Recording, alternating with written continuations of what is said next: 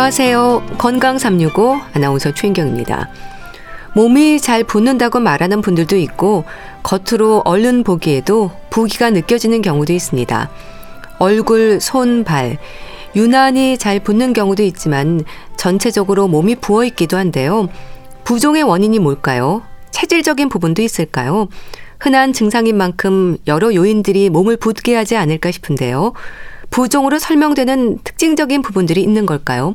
부기가 살이 된다는 말은 맞는 걸까요? 오늘은 한의학으로 풀어보는 부종 준비되어 있습니다. 건강 365 김태우의 사랑비 듣고 시작하겠습니다. KBS 라디오 건강 365 함께 하고 계십니다. 부종으로 고민하는 분들은 이유 없이 붓는다는 말도 하고요. 잘 붓는 체질이라고도 표현합니다. 이유 없이 부을 수 있고 체질적으로 잘 붓는다는 것도 맞는 얘기일까요? 몸이 붓는 부종. 경희대 한의대 침국과 김용석 교수와 함께 합니다. 교수님 안녕하세요. 네, 안녕하세요. 몸이 붓는 걸 부종이라고 하잖아요. 네, 네. 의학적으로 어떤 상태인 건가요? 그렇죠. 부종이라기도 하고 뭐 붓기라고 얘기하거든요. 예. 어, 이런 부종이나 붓기가 아마 누구나 한 번쯤 겪어 보셨을 거예요. 예. 그말 그대로 부종이라는 것은 뭐냐면 몸이 종처럼 붓는 증상, 또 몸이 부어서 무거운 증상. 이거를 이제 부종이라고 얘기하거든요. 예. 이제 의학적으로 보면 인체의 그 세포와 세포 사이에 어떤 림프액이나 조직의 삼춘물 같은 그런 액체가 지나치게 고여서 쌓여 있는 상태. 이거를 바로 이제 부종이다 이렇게 얘기를 하는 거죠. 체액이 지나치게 고인다는 게 어떤 의미인가요? 에, 우리 몸은 사실 이제 70%가 물로 됐잖아요. 예. 그런데 물의 한 3분의 2가 우리 몸을 구성하는 세포 내에 있고요. 그리고 나머지는 세포 밖에 있거든요. 예. 근데 이 물은 혈관 속에 있거나 혈관이 아닌 세포와 세포 사이에 흐르는 액체로 존재하게 되거든요. 예. 그렇기 때문에 부종이라는 것은 혈관 내에 있어야 할 물이 혈관 밖으로 새어 나와서 조직 사이에 수분이 많아져서 마치 종처럼 부풀어 있는 상태. 그거를 의미하는 거죠. 예. 근데 스스로가 느끼는 부종도 고민이지만요. 다른 사람들로부터 왜 그렇게 부었냐는 말 때문에도 스트레스를 받게 되거든요. 아침에 잠깐 붓는 게 아니라 하루 종일 부어 있는 경우도 많은데 어떨까요? 이 부기의 지속 시간도 부종의 위험을 판단하는 기준일까요? 그렇죠. 이제 부종은 사실 우리 몸 어디서나 생길 수 있어요. 예. 그런데 이제 가장 많이 생기는 부위는 다리가 붓는 거예요. 그래서 특히 이제 저녁 시간에 다리 부었다 하는 사람들이 상당히 많거든요. 예. 왜냐하면 하루 종일 서 있거나 앉아 있으면 중력에 의해서 다리에 피가 몰리잖아요. 예. 그러면서 이제 부종이 발생하기가 쉬워지거든요. 그렇기 때문에 우리가 신발 사러 갈 때는 오전보다 오후에 가는 게 좋다고 하잖아요. 그게 예. 바로 그 때문에 그렇거든요. 음. 그리고 이제 뭐 라면 같은 거 야식 먹고 난 다음에 아침에 일어나면 눈이 퉁퉁이 붓잖아요. 이것도 뭐 비슷한 거거든요. 예. 서 있을 때는 다리에 피가 쏠리지만 누워 있으면 피가 어디로 가요? 온몸으로 골고루 퍼지게 되죠. 이때 눈꺼풀은 다른 부위보다 얇기 때문에 쉽게 붓게 되거든요. 아. 그래서 이제 누워 있을 때는 얼굴과 눈 주위가 특히 더 붓게 되는 거고요. 예. 이런 붓기는 어느 정도 시간이 지나면 빠져야 되는데 그렇지 않고 계속된다면 부종의 위험성이 있을 수 있죠. 예. 뭐 얼굴, 손, 발 특정 부위가 붓기도 하고 전체적으로 부기가 느껴지는 경우도 있는데 이런 부분에 대해서는 어떻게 이해하면 될까요? 이 부종이 우리 몸의 특정 부위에만 부분적으로 발생하든지 아니면 몸 전체에 나타나든지 어떤 부위의 차이가 있게 되죠. 예. 그또 유발되는 원인에도 뭐 차이가 있게 되거든요. 우리가 이제 위치적으로만 볼 때는 크게 이제 국소 부종하고 전신 부종으로 나눠져요. 이제 국소 부종은 어떤 한 곳에만 부종이 생긴다는 거거든요. 예. 특히 이제 한쪽 다리에만 많이 생기는 경우가 있고요. 그다음에 전신 부종이라는 것은 몸 전체가 다 붓는 거예요. 뭐 양쪽 다리라든지 양쪽 손이라든지 눈이라든지 뭐 이런 데 이런 부종이 있고요. 뭐 예. 내부 장기에서 폐부종이라든지 복수 이런 걸 말하는 거거든요. 그렇기 때문에 원인 질환에 따라서 나타나는 양상도 다르다고 볼 수가 있죠. 부기가 살이 된다는 말도 하는데 맞는 얘기인가요? 이런 얘기 상당히 많이 질문을 듣거든요. 네. 부정이 오래 방치되면 지방이 되냐 이런 질문들을 많이 받는데요. 사실 그런 건 아니고요. 이제 부종이란 거는 앞에 말씀드렸지만 일종의 물이잖아요. 혈관 내 수분이 혈관 밖으로 나가서 축적된 상태가 거잖아요. 그러니까 이거는 에너지가 축적된 지방하고는 다른 거지요. 예. 그러니까 부종의 치료하고 비만의 치료도 달라지는 거거든요. 예. 그러니까 원인이 있는 부종의 경우는 원인을 교정하고 또 뭐 약물 치료를 하게 되면 부종이 호전될 수 있지요. 그 외에도 뭐 특별한 원인이 없는 경우는 뭐 염분 섭취를 줄이고 또 스트레칭 하게 되면 이런 증상들이 많이 개선될 수가 있지만 비만은 또 그렇게 치료하는 음. 것은 아니잖아요. 예. 근데 사실 어 비만한 분들에게서도 부종이 좀 자주 관찰되는 것이 많아요. 예, 왜냐하면 비만이 심한 경우는 혈액 순환이 원활하지 않잖아요. 예. 그러면 부종이 생길 수 있거든요. 그래서 그렇고요. 음. 또 부종이 심한 경우는 몸에 신진대사도 잘 안 되거든요. 그러니까 에너지를 잘 사용하지 못해서 지방이 축적되니까 비만이 좀 더 심해질 수가 있어요. 그러니까 예. 부종이 지방이 되는 건 아니지만 부종으로 인해서 지방이 더 축적될 수는 있는 거죠. 예. 실제 체중에도 변화가 생기나요?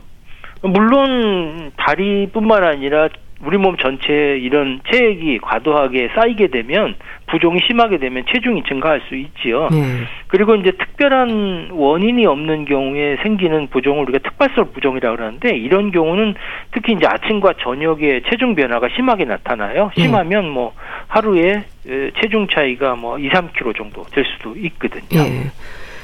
부종의 원인이 다양하죠. 그렇죠. 이제 부종의 원인 또 여러 가지거든요. 예. 뭐 하루 종일 서 있거나 앉아 있으면 중력에 의해서 피가 이제 다리 쪽으로 쏠리니까 이제 부종이 생기고 뭐 라면 먹고 부종 생기고 뭐 이렇잖아요. 예. 예. 그러니까 우리 몸의 한 70%가 이 물로 이루어졌기 때문에 우리 몸의 생체 어떤 리듬의 변화나 또 뭐 수분을 과도하게 섭취하게 되면 예. 몸에 이렇게 물 성분이 많아지니까 부종이 발생될 수가 있거든요. 예. 대개 이제 일반적으로 우리 몸 전신으로 나타나는 전신 부종은 뭐 내부 장기에 이상인 경우에 뭐 심장이나 간이나 폐나 뭐 콩팥 이런 데 전신 질환에서 발생되고요. 예. 국소적인 거 부종은 대개 뭐 동맥이나 정맥이나 림프관 이런 순환기 계통의 문제에서 생길 수가 있죠. 예. 그런 원인들에 따라서 전신 부종과 국소 부종으로도 구분되는 건가요? 그렇죠. 이제 대표적인 국소 부종이 다리가 붓는 거거든요. 예. 다리 무게가 한 2, 2kg, 3kg까지 늘어날 정도로 붓게 되면은 이제 걸음걸이가 상당히 불편해지죠. 예. 그래서 이렇게 심각하게 다리가 붓게 되면 혈액 순환이 잘 안 되니까 피부 궤양으로 이렇게 악화될 수가 있고요. 예. 그리고 또 이런 하지 다리 쪽의 부종이 오랫동안 반복적으로 나타나면 종아리가 아프고요. 저리고 뭐 화끈거리고 따끔거리고 주무실 때 막 쥐가 잘 나는 아. 경우도 있죠. 예. 그리고 뭐 전신 부종인 경우에는 우리가 이제 뭐 평소에 잘 맞던 반지가 잘 안 맞는다든지 예. 아침에 발이 부어갖고 신발을 어, 신기가 힘들어지는 이런 것에서 시작해서 뭐 얼굴이나 눈 부위가 심하게 붓고 또 피부를 손으로 꾹 눌러보면 눌린 자국이 빨리 없어져야 되는데 예. 오랫동안 남고 그래서 일상생활이 힘들어지는 그런 증상까지 나타나게 예. 되죠. 폐, 콩팥, 비장의 문제에 대한 지적도 관련해서 생각할 수 있는 부분일까요? 그렇죠. 한의학에서는 이런 부종의 원인을 폐라든지 비장이라든지 콩팥 이런 세장기의 기능이 문제가 있어서 생긴다고 봤거든요. 예. 그 비장은 뭘 얘기하냐면 우리 몸에 흡수된 수분을 온몸으로 퍼지게 하는 운반하는 그런 역할을 해주는 거고요. 예. 폐장은 뭐냐면 기의 순환을 잘 돕게 해서 어떻게 보면 물기를 터주는 음. 역할을 하는 거고요. 예. 신장은 콩팥은 이제 몸을 데워 갖고 수분을 증발시키는 그런 역할을 하는 거예요. 그러면 요 기능들이 잘 되면 수분 대사가 원활해지는데 만약에 여기서 어떤 거 하나라도 문제가 생기게 되면 몸이 자꾸 붓게 되는 거고요.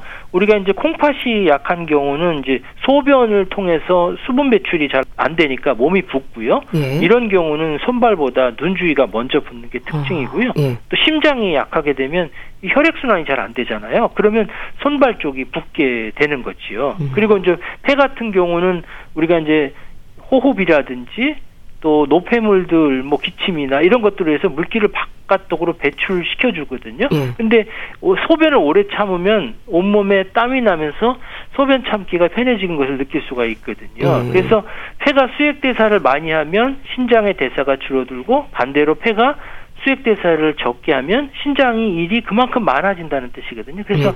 콩팥하고 폐장, 방광 뭐 서로 이렇게 주고받는 역할을 하는 거죠. 예. 그러니까 부종이 질환의 위험을 알리는 신호일 수도 있는 거네요. 그렇죠. 그렇지만 이제 부종이 있다고 해서 사실 모든 질환을 의심하는 것은 아니고요. 예. 어, 특별한 어떤 약물을 먹지 않았는데도 또뭐뭐짠 거를 많이 안 먹었는데도 어, 생긴 부종이라면 콩팥이나 심장이나 간이나 뭐 갑상선 이런 데한 검사는 사실 필요하고요. 예. 또 소변에 거품이 있거나 뭐 평소에 혈압이나 빈혈 같은 게 있으면 또 다른 질환을 의심해 봐야 되겠죠. 예. 그럼 부종이 생기는 부위별로 설명을 주시면 좋을 것 같은데요. 근데 일반적으로 부종하면 저 다리나 손 주위가 이제 눈 같은 데가 생기는 것으로 알고 있는데 예. 또 이제 폐 부종이나 복수라고 해서 배가 붓는 증상도 있고요. 예. 이런 경우는 대개 이제 콩팥이나 간이나 심장 질환을 의심해 볼 수가 있고요. 어, 콩팥으로 인해서 생기는 부종은 얼굴에서 다리 까지 뭐 골고루 붓게 되지만 중력 때문에 이제 물이 아래로 내려가면 주로 이제 발과 발목이 붓게 되고요. 예. 아침에 심하고 오후가 되면 조금 낮아지는 현상들이 생길 수가 있고요. 음. 또 다리를 손가락으로 누르면 피부가 쑥 들어갔다가 얼른 나오지 않으면 어, 부종이 있다는 어떤 증거가 될 수가 있지요. 예. 또 부종으로 인해서 설사를 하기도 하고 식욕이나 안색도 변할 수 있는 건가요? 이런 경우는 대부분 뭐 빈혈이나 또 영양실조로 인해서 생기는 부종이라고 볼 수가 있어요. 음. 어, 영양 섭취가 부족하게 되면 어, 혈관의 알부민이나 뭐 글로불린 수치가 정상보다 낮아지니까 삼투압이 떨어져서 붓는 현상이 생기거든요. 예. 옛날에 그런 말 있잖아요. 못 먹고 헐벗을 때 얼굴이 뭐 퉁퉁 아. 붓는 이런 어린이들 예, 있잖아요. 예. 이것 때문에 사실 음. 그런 거거든요. 피로와 어지럼증에 시림증도 생길 수 있다면서요. 그렇죠. 이제 부종은 우리 몸에서 물기운이 상당하게 많이 쌓이다 써서 나타나는 증상이다 보니까 어, 아무래도 추가된 무게하고 압력으로 인해서 그 해당 부위가 피로할 수도 있고 무겁게 될 수도 있죠. 예. 그러면 뭐 기운도 떨어지고요. 음. 또 일상생활하기도 불편하니까 피로감도 늘어나고 예. 또 그러면 다리 쪽에 부종이 또 심해져서 또 혈액순환이 저하되고 그러면 발가락의 온도, 발의 온도가 떨어지죠. 그러면 네. 차고 시린감 이런 증상들이 생길 수가 있지요.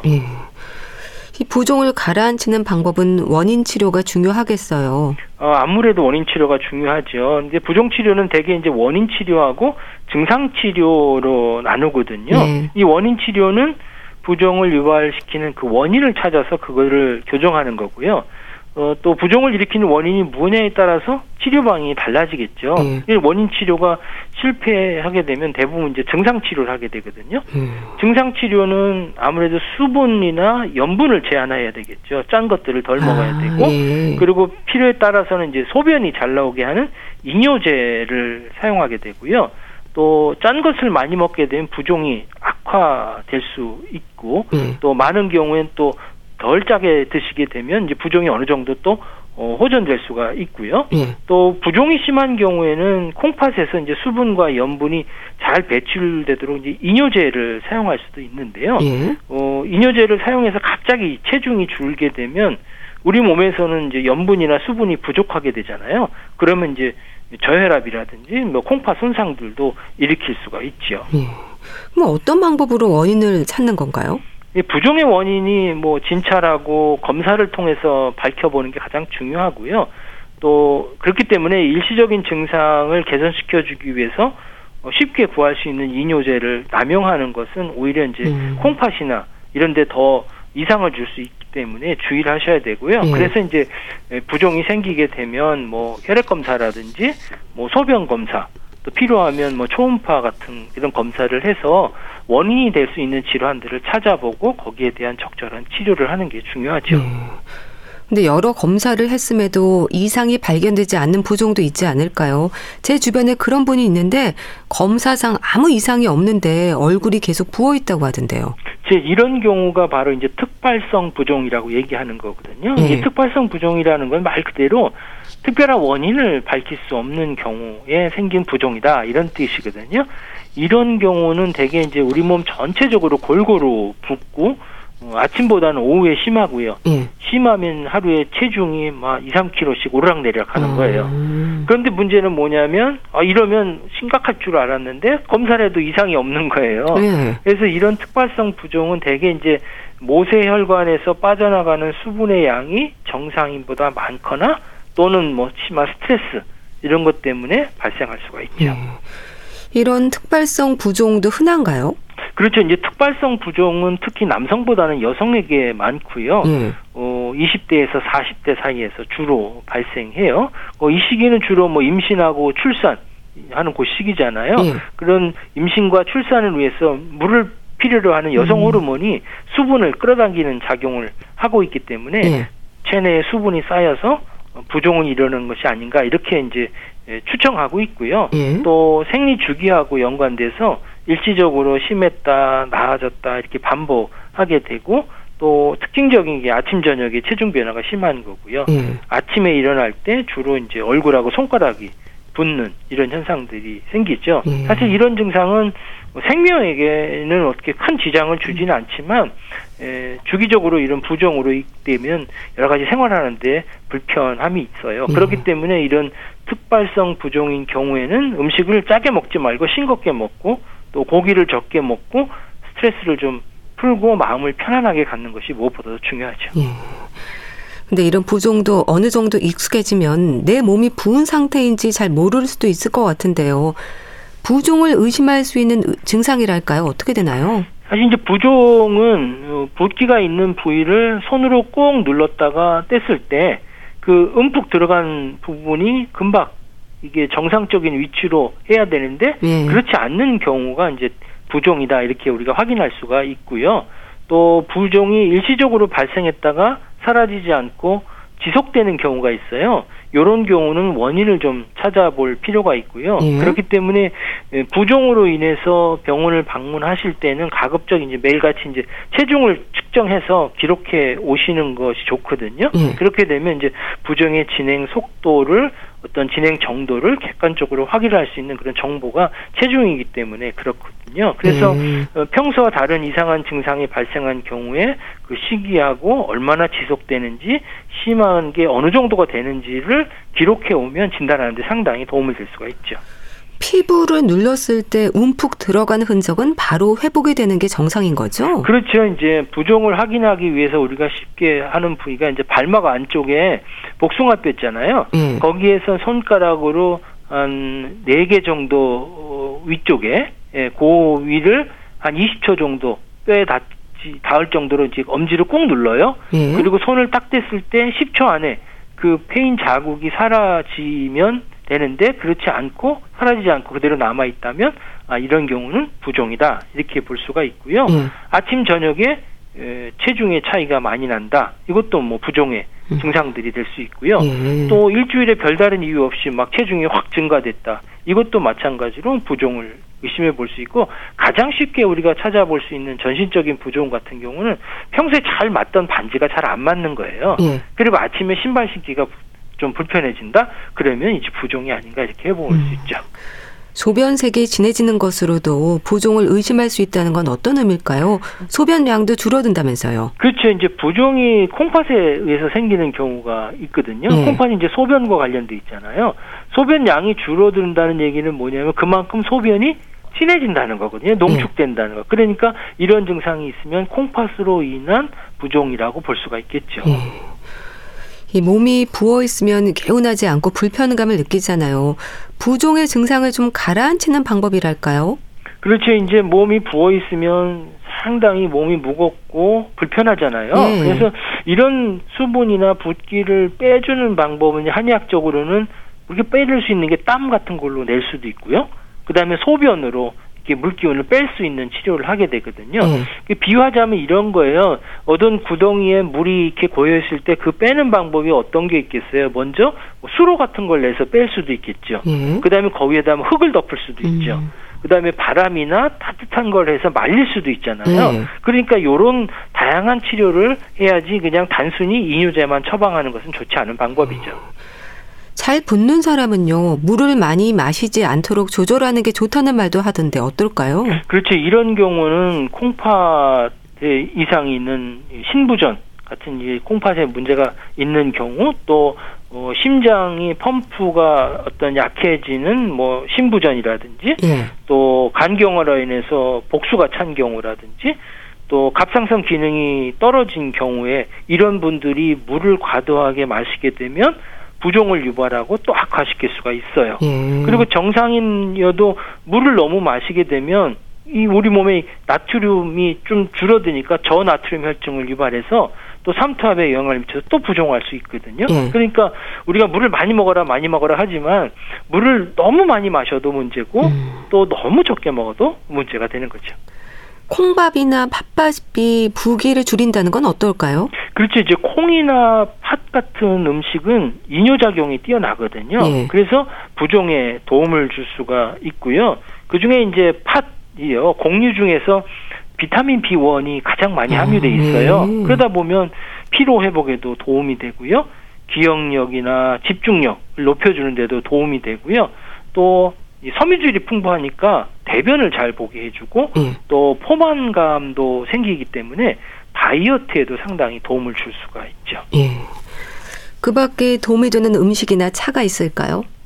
어, 음식 중에는 이제 제가 권유하고 싶은 건 호박이에요. 아, 네, 호박은 이 항 이뇨 호르몬을 분비를 억제해서 소변을 잘 나오게 해주거든요. 예. 그 다음에는 뭐 당분이라든지 또 단백질이라든지 비타민 A하고 C 이런 영양분이 상당히 많이 있거든요. 예. 그러니까 병 후에 어떤 회복기에 있는 분들이 부종에는 이 호박에 팥을 넣어서 이제 호박죽 같은 걸 끓여 드시면 좋겠고요. 예. 또 이뇨 작용이 강한 이 율무 있잖아요. 예. 그렇다고 함께 죽을 써 드시게 되면 음, 어, 체중 관리에 신경 쓰시는 분들이 식사 대용으로 도움을 줄 수가 있고요. 예.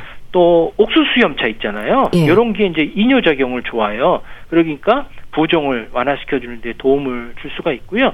실제 우리나라 연구 보게 되면 쥐에다가 이제 혈관 염증하고 부종을 일으킨 다음에 옥수수염 그 추출물을 3주 동안 먹게 하면 그리고 염증 변화를 관찰했더니 이 옥수수염 추출물을 먹은 쥐에서 음. 염증과 부종이 줄었대요. 아. 그러니까 특히 또 이제 염증이 생기기 전에 예방적으로 먹인 쥐에서 이런 효과가 더 컸다는 이런 보고도 있어요. 예. 그리고 이제 부종을 예방하는데 도움이 주는 음식으로는 저는 어, 질경이씨 있죠. 예. 이런 것들이 도움이 돼요. 그냥 이뇨 작용을 도와주고요. 또 부종을 완화시켜 주는데 도움이 되고 또 수분 배설을 증가시켜서 몸에 남은 이런 노폐물들 있잖아요. 예. 이런 것들을 배설시켜 주는데 좋고 음. 또 미나리도 상당히 도움을 줄 수 있어요. 왜냐하면 미나리에 칼륨이 많거든요. 아, 예. 그러면 우리 몸에 나쁜 뭐 나트륨 기운들을 바깥으로 내, 배출시켜 주는 그런 역할을 하게 되죠. 예. 부기를 낮추는 지압법이라든지 도움이 되는 방법은 없을까요? 어, 다리 혈액 순환을 원활하게 해주는 것이 이제 부종을 예방하는 데 상당히 중요한데요. 예. 그러다 보면 뭐 족욕도 좋고요. 그 다음에 발바닥 용천혈이라는 부분을 자극해주면 상당히 좋고요. 예. 또 지압적으로는 제가 추천해드린 건 승산이라는 혈이에요. 승산은 우리가 이제 어디냐면 어, 종아리 뒤쪽인데요. 예. 까치발을 하고 있잖아요. 그러면 종아리 근육이 갈라져서 움푹 파이는 곳에 위치해 있거든요. 어, 여기는 이제 오금 주름의 중간하고 그 발 뒤꿈치 힘줄 그 중점을 연결한 선에서 어, 이등분한 그 가운데 지점이 위치해 있는데 여기는 이제 혈액 순환을 높이는 아주 대표적인 혈자리거든요. 그러면 이곳을 지압하면 이제 종아리 근육도 풀어지고 또 다리 쪽에 혈액 순환이 잘 돼서 또 붓기도 빼주고 다리 저림에도 효과가 있습니다. 예. 부종을 예방하는 방법 있을까요?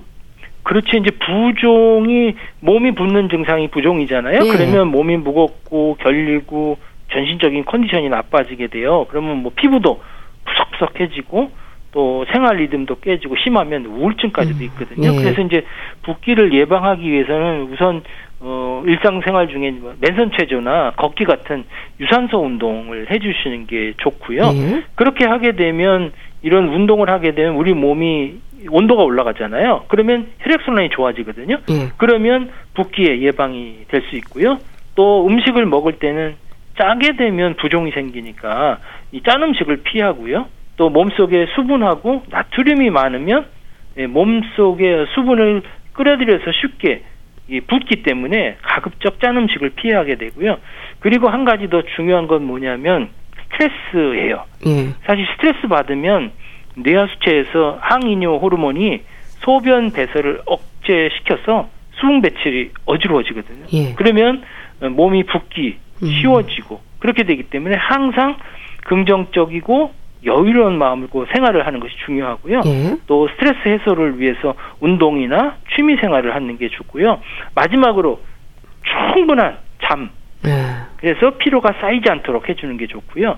수면이 부족하게 되면 온몸이 피로해지고 신진대사가 떨어지고 노폐물이 늘어나니까 자꾸 붓게 되는 거거든요. 예. 그러니까 충분하게 수면을 취하는 게 무엇보다 중요합니다. 예. 몸이 붓는 부종과 관련해서 말씀 들었는데요. 경희대 한의대 침국과 김용석 교수와 함께 했습니다. 감사합니다. 네, 감사합니다.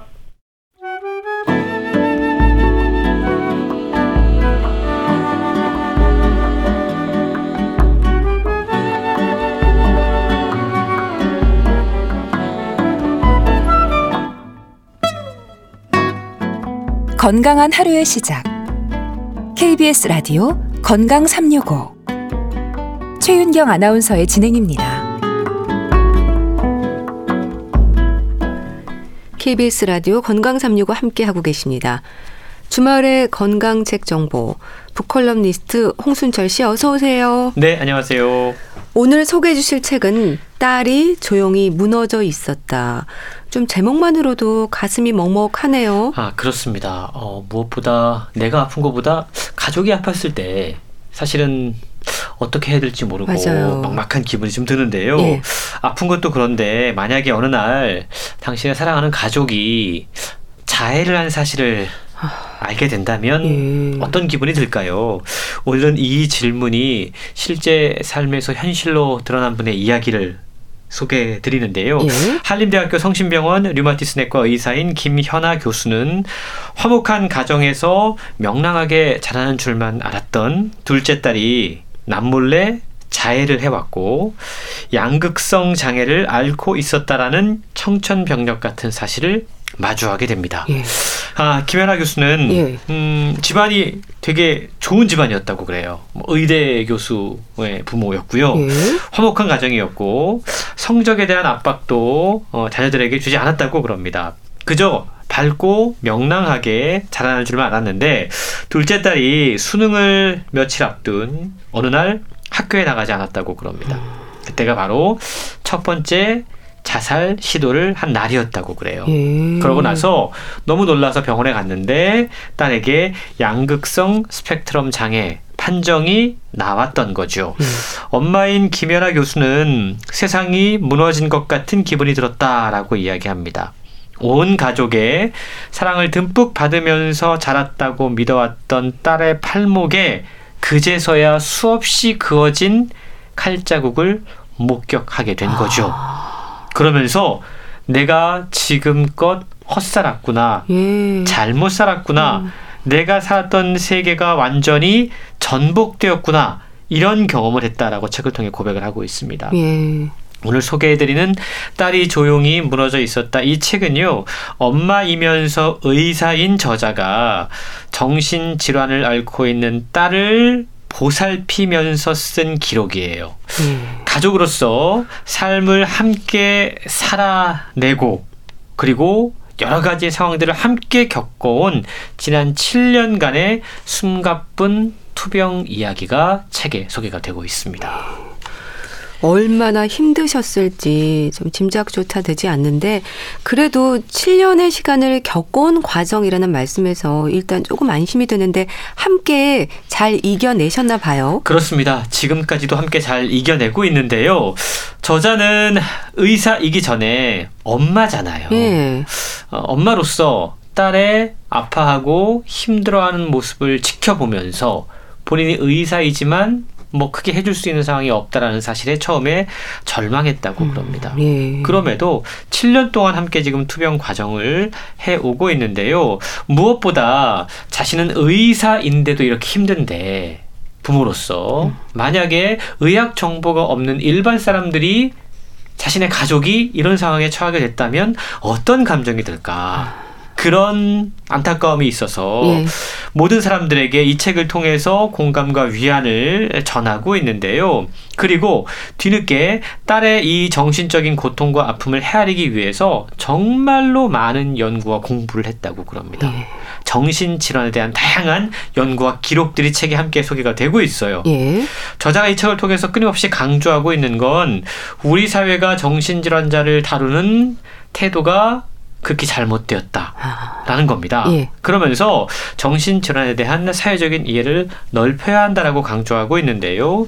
정신 질환을 앓는 가족과 대화하는 법이라던가 아니면 자해라던가 자살 시도를 마주했을 때 대처할 수 있는 가족들의 자세라던가 예. 또 병원을 선택할 때 어쩐, 어떤 점들을 유의해야 되는지 그러니까 저자가 의사이면서 환자의 가족으로서 실제로 경험했던 이야기들이 책에 소개가 되고 있는 거죠. 예. 저자는 문제 의식을 느낀 이후에 부랴부랴 딸을 정신건강의학과에 데려갑니다. 그리고 상담과 진찰을 받은 뒤에 흔히 우리가 조울증이라고 알고 있는 양극성 장애 진단을 받게 돼요. 이 조울증, 양극성 장애의 특징은 예. 감정이 지나치게 들뜨고 고양되면서 과민 반응, 망상, 충동, 흥분을 느끼는 상태가 있는가 하면 정반대로 완전히 우울한 기분이 들면서 불안, 무기력, 절망, 비관 증의 증세가 함께 나타나는 겁니다. 그러니까 예. 조증과 우울증이 교차하면서 반복되는 것이 바로 양극성 장애라고 하는 거죠. 예. 우울증만 있는 것도 힘들지만 이런 감정이 반복되는 건 더욱더 견디기 쉽지 않은 상황일 겁니다. 그리고 그렇죠. 그 모습을 지켜봐야 되는 가족들의 심정은 어떠할지 한번 상상해 보시면 좋을 것 같은데요. 예. 이 양극성 장애에 시달리는 분들의 기분을 날씨로 표현을 하자면 맑은 하늘에 해가 쨍쨍 내려줍니다. 그리고 갑자기 폭풍우가 확 몰아치는 것과 비슷하다고 이야기할 수 있다는 거죠. 예.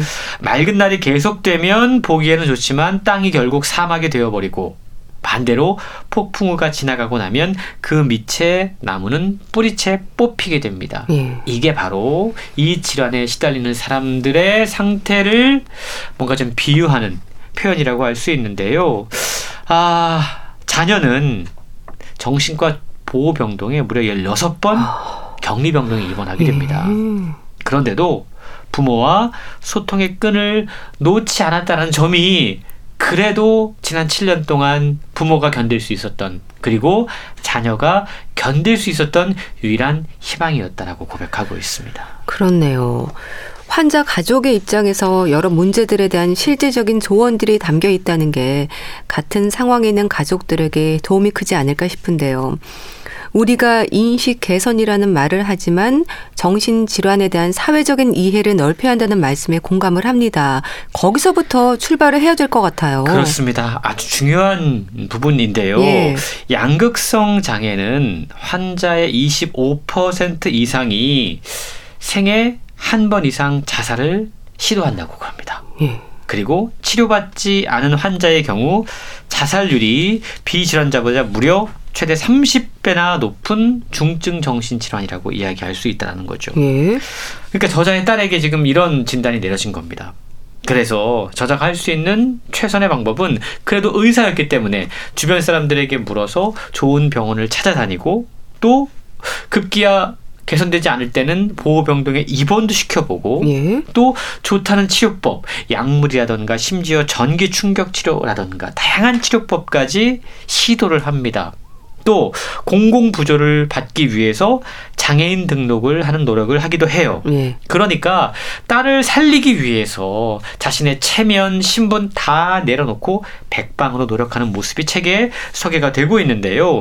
뿐만 아니고 의사로서 각종 연구라던가 통계 자료, 의학적인 여러 가지 문헌들을 직접 뒤져가면서 딸의 병에 대해서 공부를 하고 정신질환 발생 기관인 뇌의 기능과 작동 방식을 함께 알아갑니다. 예. 그리고 환자들이 복용하는 약의 성분을 일일이 다 확인하면서 효과를 시험해 보면서 정신질환과 관련된 지식과 경험을 하루하루 체득해 나갔다고 그럽니다.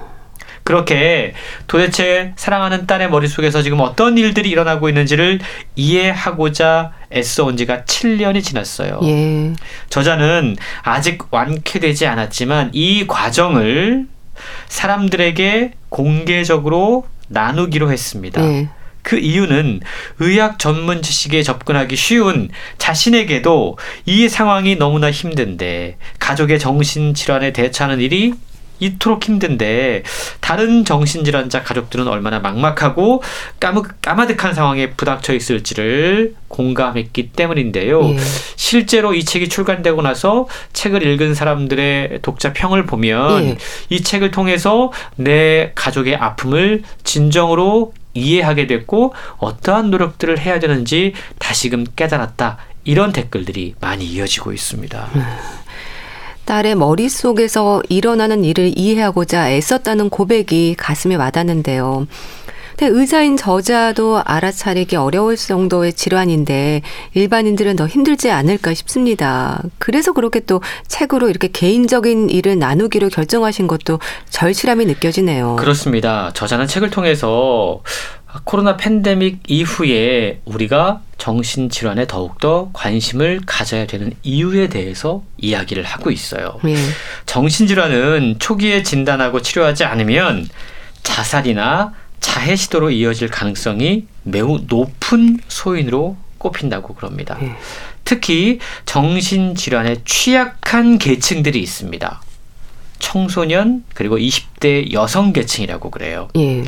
팬데믹과 함께 20대 여성의 우울증이 급증했던 2020년 상반기 20대 여성 자살 사망자 수가 전년보다 무려 43% 증가했습니다. 예. 상당히 유의미한 음, 통계라고 할 수 있고요. 네. 자살 및 자해 시도로 인한 청소년의 응급실 내원 또한 2016년에 비해서 2020년에 두 배 이상 증가했다고 그럽니다. 이렇게 환자들이 지금 생사를 넘나드는 괴로움과 고통에 시달리고 있는 게 실제 우리 현실인데 더 큰 문제는 우리나라는 이 문제에 대해서 별로 깊은 관심을 음. 기울이지 않고 있다라는 겁니다. 예. 이 문제가 제대로 사회에 드러나지 않고 있다라는 거죠. 미국에서 보고된 바에 따르면 양극성 장애의 유병률이 평균 1에서 2% 그리고 이걸 진단 범위를 조금 넓히면 약 6.4%에 이른다고 그럽니다. 예. 상당히 많은 비율이 이 질환에 시달릴 수 있다라는 그러네요. 거죠. 그런데 우리나라에서는 양극성 장애 유병률이 2017년 기준 0.2%에 불과하다고 그래요. 네. 미국의 유병률과 비교해서 너무 낮게 보고되는 이유가 뭘까? 그러게요. 사실 음. 스트레스로 따지면 예. 우리가 훨씬 더 심할 텐데 말이죠. 예. 최근요 실제 환자가 더 적어서가 아니라 편견, 사회적인 편견 그리고 오해 때문에 예. 진단이 이루어지지 않은 채 숨어 있는 환자들이 많기 때문이다. 이렇게 지적을 하고 있는 겁니다. 그렇군요. 근데 저자도 의사이기 전에 일단 부모잖아요. 이렇게 딸이 양극성 장애 진단을 받았을 때 얼마나 놀라셨을까요? 사실 책에 보면 이 책의 목차를 보면 이제 1년, 2년, 3년, 4년, 5년, 6년, 7년 이렇게 매해 저자가 느꼈던 그리고 어떠한 노력들을 기울였는지 그 과정들이 소개가 되고 있는데요. 예. 딸이 양극성 장애 진단을 받은 첫해 저자가 느꼈던 감정은 부인과 낙관이었다고 그럽니다. 우선 부인이었어요. 말도 안 돼. 어떻게 이런 일이 벌어질 수 있어? 딸의 병을 부인하면서 딸이 양극성 장애를 앓게 된 것이 결국 나 때문이구나. 라는 자책을 하는 단계에 들어섰다고 그럽니다. 예. 죄책감과 후회가 따라오게 되죠. 그러면서도 곧 나아질 거야. 아무 문제도 아닐 거야. 라고 하면서 낙관적으로 생각하기 위해 노력했다고 그럽니다. 예. 그런데 여전히 주변 사람들에게도 심지어 가족들에게도 딸이 자해를 해왔다는 사실을 알릴 수가 없었다고 그래요. 이 문제를 혼자서만 해결하려고 노력했다고 그럽니다. 왜냐하면 정신질환에 대한 낙인, 편견, 이것이 두려웠기 때문입니다. 딸의 병을 어떻게든 숨기려고만 했던 거죠. 예. 하지만 그럴수록 안타깝게도 딸의 증세는 점점 심해졌다고 그래요. 더 큰 문제는 병원에서도 적절한 치료를 받지 못했다라는 거죠. 급기야 딸이 자살을 시도했다라는 전화를 받고 나서 병원에 달려간 뒤에 심각성을 깨닫고 딸을 어쩔 수 없이 정신병원 격리병동에 입원시키게 됩니다. 예. 그런데 의사인 자신이 그곳의 환경을 보고 깜짝 놀란 거예요. 우리 딸이 여기에서 과연 온전한 정신으로 다시 회복돼서 나올 수 있을까? 의문을 갖게 됐다라고 소개를 하고 있습니다. 예. 그래서 딸과 함께 병원에 머물기도 해요. 어. 다른 환자들과 가족들은 어떠한 과정을 겪는지를 직접 목격하기도 합니다. 예. 보호병동으로 옮겨지고 가족과의 접촉이 제한되면서 딸이 겪는 고통을 상상하기도 하고 정신과 병동, 격리병동에서 하는 치료가 과연 적절한 것인지에 대한 의심을 하기도 하면서 다양한 방법으로 딸을 살리기 위해 노력했던 과정들이 책에 소개가 되고 있는 겁니다. 참 숨기고 혼자 해결하려는 마음도 감히 이해가 됩니다. 하지만 그래서 될 일이 아니라는 거잖아요. 질환에 대한 편견과 오해가 또 움츠리게 하는 것도 문제고요. 그렇습니다. 우리가 흔히 조울증이라고 이야기하는 양극성 장애는요. 어, 곧 다 나을 것 같은 그런 신호를 받을 때가 있다고 그럽니다. 예. 어, 멀쩡해졌네? 아. 조금만 있으면 나아지겠네? 근데 문제는 이게 잠시 호전되었다가 다시 악화되는 것이 끊임없이 반복되는 것이 가장 큰 문제라고 그래요. 예. 그러면서 자신은 저자가 의사로서 이 정신질환의 발생 기관인 뇌에 대해서 좀 알아봐야겠다. 라고 해서 공부를 하기 시작합니다. 그러면서 놀라운 몇 가지 사실들을 논문을 통해서 확인하게 되는데 네. 양극성 장애가 여성들에게 더 많이 발생하고 또 여성들의 생리 주기와 관련이 있다는 것을 알게 됩니다. 예. 그리고 뇌가 어떻게 작동하고 정신질환이 뇌의 어느 부분에서 발생하는지 직접 연구하면서 정신질환의 다양한 원인은 무엇인지 유전적인 요인은 무엇이고 환경적인 요인은 무엇이고 또 사회적인 요인은 무엇인지에 대해서 밝혀내고 책을 통해 일일이 자세하게 소개를 합니다. 예. 그러면서 한편으로 이 문제에 대해서 여전히 무지와 낙 관, 아, 낙인 그리고 은폐로만 대응하려고 하는 우리 사회의 미성숙한 태도에 대해서 아주 통렬하게 비판하고 지적하고 있는 겁니다. 흔히들 그러죠. 우리도 요즘 사건 사고 발생하면 제일 먼저 나오는 뉴스가 뭔가요? 그 사람이 끔찍한 범죄를 저질렀을 때 혹시 어떤 정신질환을 앓고 있는가. 이런 사실 낙인이거든요. 맞아요. 정신질환자에 의한 사건이 발생하면 중증 정신질환자 가운데 범죄자 비율이 전체 인구 가운데 범죄자 비율보다 훨씬 낮다라는 사실 내팽개친 채 정신질환자 환자들을 당장에 격리 조치해야 된다. 이들이 문제다라고 사람들이 막 막말들을 하게 됩니다. 예. 이런 일들이 왜 벌어지는가 우리는 가만히 한번 생각을 해봐야 되고요. 뿐만 아니고 성과만을 중요하게 생각하는 경쟁주의적인 질서 또 정신질환자와 그 가족을 고립 시키는 사회적인 낙인과 편견 이게 환자 본인과 가족의 고통을 키울 뿐이다라고 이야기를 해요. 예. 결국 정신질환자에게 가장 필요한 건 사랑이거든요. 그리고 가족의 관심이거든요. 근데 격리시켰을 때 그것을 받을 수 없을 때 그 외로움, 그 상황 가운데 환자가 어떻게 치료될 수 있을 것인가에 대한 의문을 제기하고 있다는 거죠. 네. 저자는 그러면서 우리 모두에게 이게 남의 일이 아니다라는 사실을 환기시킵니다. 정신질환과 정상성, 이건 칼로 무 자르듯이 구분할 수 없다. 그래서 되레 요즘에 정신의학계에서는 질환명에 스펙트럼이라는 표현을 쓰지 않습니까? 예. 이게 뭐냐면 그만큼 층위가 다양하다.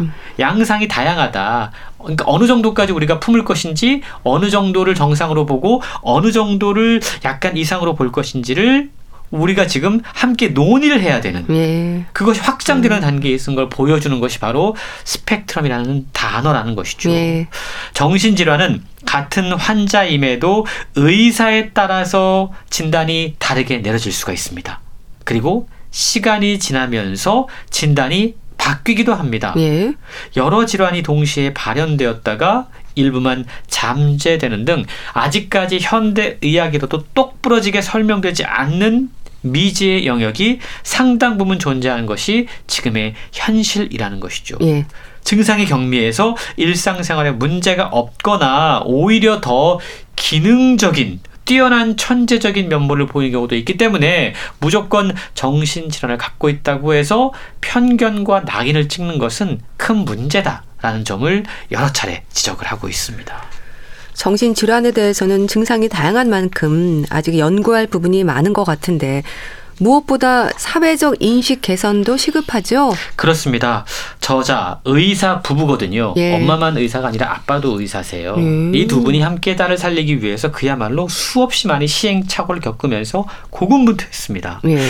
저자는 정신질환을 사회적으로 감춤으로써 환자들을 고립과 부적응 그리고 사지로 내모는 이러한 처사는 문제를 악화시킬 뿐이다라고 지적합니다. 예. 누구나 언제든 정신적인 문제를 겪을 수 있다는 사실을 우리는 인정을 해야 되고 이 문제를 본격적으로 우리 수면 위로 끌어올려서 가시화해서 그 문제를 겪고 있는 사람들이 낙인과 편견의 굴레에서 벗어날 수 있도록 그래서 어떤 증상이 있다면 처음부터 적극적으로 이걸 이야기하고 상담받고 자연스러운 삶의 일면으로 받아들일 수 있도록 해야 된다라고 주장하고 있는 겁니다. 예.